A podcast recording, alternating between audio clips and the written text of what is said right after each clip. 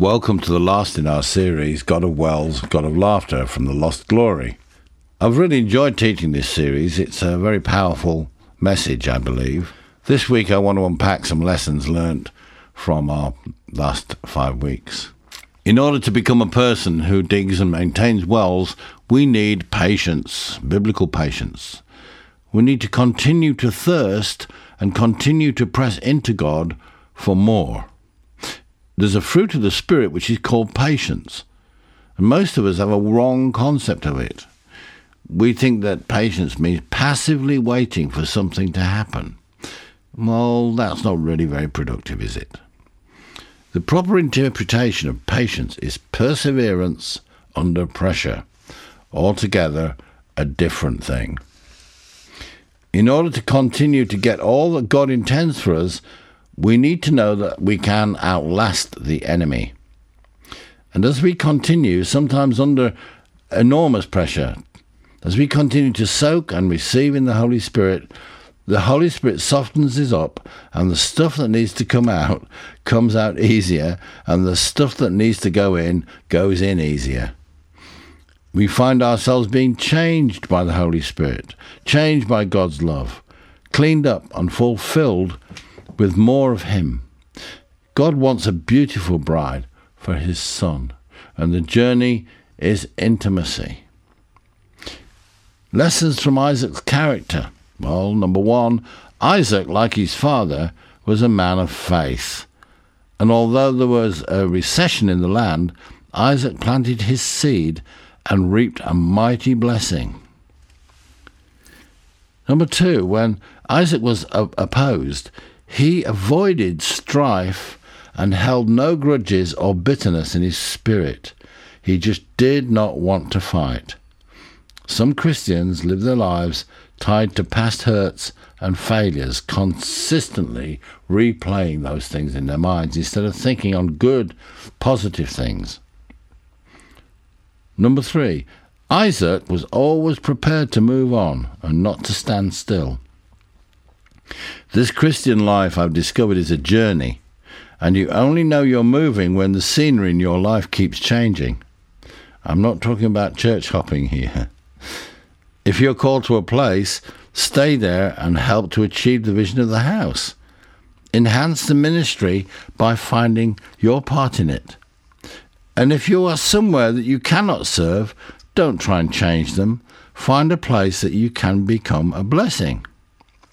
Some people stay on for years just trying to change things.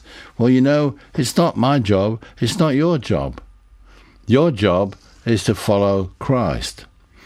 The Lord Jesus said to my wife and I many, many years ago, Your job is to love them, not to change them. For if you love them, I'll do the changing. We just press on to lay hold of what Christ has got for us, and we're here to help and to learn. Number four, Isaac was a cheerful person. He developed a sense of humour. His name means laughter. His home must have been filled with good fun. Why do we take ourselves so seriously? What's the atmosphere around you? What's the atmosphere in your home? At work? What's the atmosphere with you and your friends? You know, we are on a journey a journey, uh, the Bible tells us, towards a great harvest, and a time when God's people will be sought out by those who are looking for a reality, and at a time when they will be persecuted by those who wish to remain in darkness. The fact that Christ will come back is sure, whether it's in our lifetime or our children's lifetime. We don't know.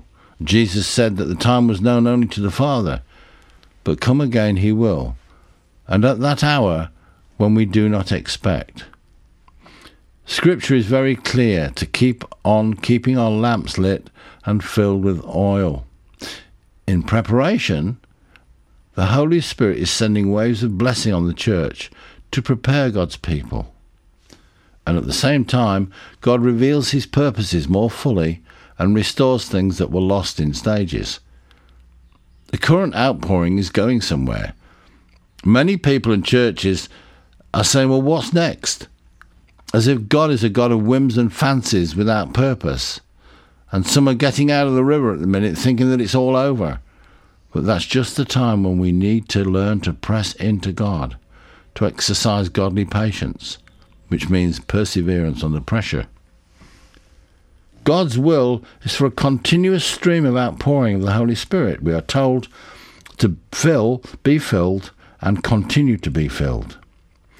And as we soak up God's blessing week after week, we go deeper, and the deeper we go, the more changed we become. We need to exercise faith as the root of perseverance. God wants to fill the entire body of Christ with the Holy Spirit. And one day he will pour his Holy Spirit upon the whole earth, and it will fill the whole earth with his glory. I believe that this is a time we're living in of preparation, a time of getting ready for the next visitation, which will be a move of power. God cannot fill the church with his power in its present form, and so he wants to get her ready to handle it when it comes. There will be a day when the church will be required to be much more than Abraham faithful or Isaac laughter, but more like Israel, a prince, powerful with God. We will have to exercise the principle of grabbing and holding on to God as Jacob did in order to get to the place where we experience the fullness of God's presence with us. What we need more than anything is godly persistence. We need to stay with it because God is taking the church somewhere. We need to continue week after week to soak in His presence, to drink in His love. It takes time to soften the ground enough to pull the weeds out and grow the flowers. Um, I'm sitting here in my garden just thinking about the principle uh, of soaking God's presence. We need to drink every day. It's not a head experience or a theological experience, but a living experience. So if you want to receive, well, go ahead and receive in faith. Don't let anyone talk you out of intimacy with God. The things we need to look for in this time, which, in my opinion, is a time of transition, we need to be looking out for the church to rise up as a prince with God. We need to be on the lookout for a Jacob spirit because then comes power. We need to be also prepared for God to give us heart surgery or to end up walking with a limp and not to be afraid or to give up.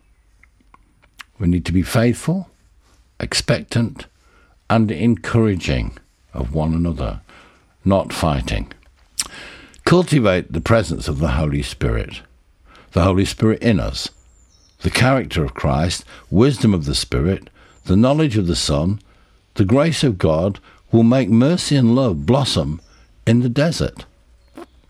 The Holy Spirit through us, the power and presence of God to bring the light, to command blessings, to bring healing, miracles, and deliverance the Holy Spirit upon us, bringing peace and righteousness to all that we do.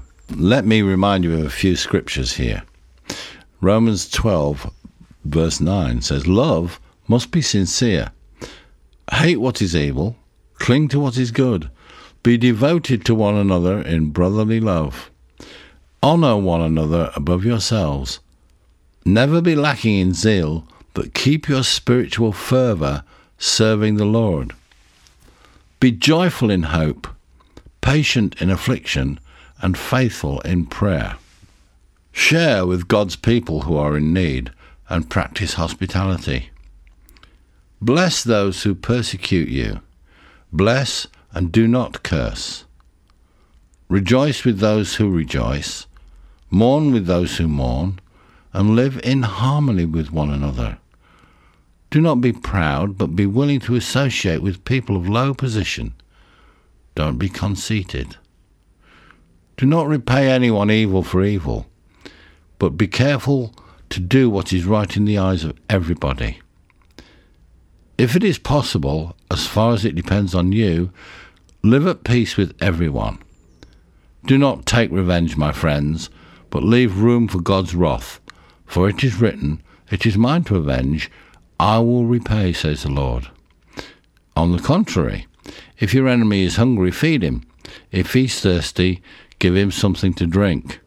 and in doing this, you'll heap burning coals on his head. So don't be overcome by evil, but overcome evil with good. You know, it's scriptures like that that when we obey can bring us to maturity. And if there's anything I've noticed in the last uh, certainly two or three years is that there's a new a move of God, seems to be a wave of God trying to bring people, uh, God's people, to more maturity. And if there's anything that I've discovered about Christianity that's really exciting, is that it's all about intimacy it's all about intimacy with God, and that's the start and the finish. You know, God wants a relationship with you, and the more we uh, obey what Scripture says, the nearer we can get to God's heart. It's um, it's a very interesting thing um, to discover actually that the garden that we're called to work on is the garden of our own hearts and it is there where God dwells. You know, there's a lovely little scripture, I think I quoted it before, uh, saying um, something like, um, uh, the kiss of the sun for pardon and the song of the bird for mirth, one is closer to God's heart in the garden than anywhere else on earth. And uh, we're, we're discovering here at Folly's End that God wants to work on the garden of our hearts and to bring us to a place where we can really truly see the power of God manifest um, as uh, in healing and and uh, and, and miracles and, and restored lives and and wonderful things. But we have to be people who will take responsibility for our own actions, and this is what these sort of scriptures will uh, teach us if we follow them. I've really enjoyed teaching this series, and it's uh, my uh, prayer that you'll join me again next week when we start another one.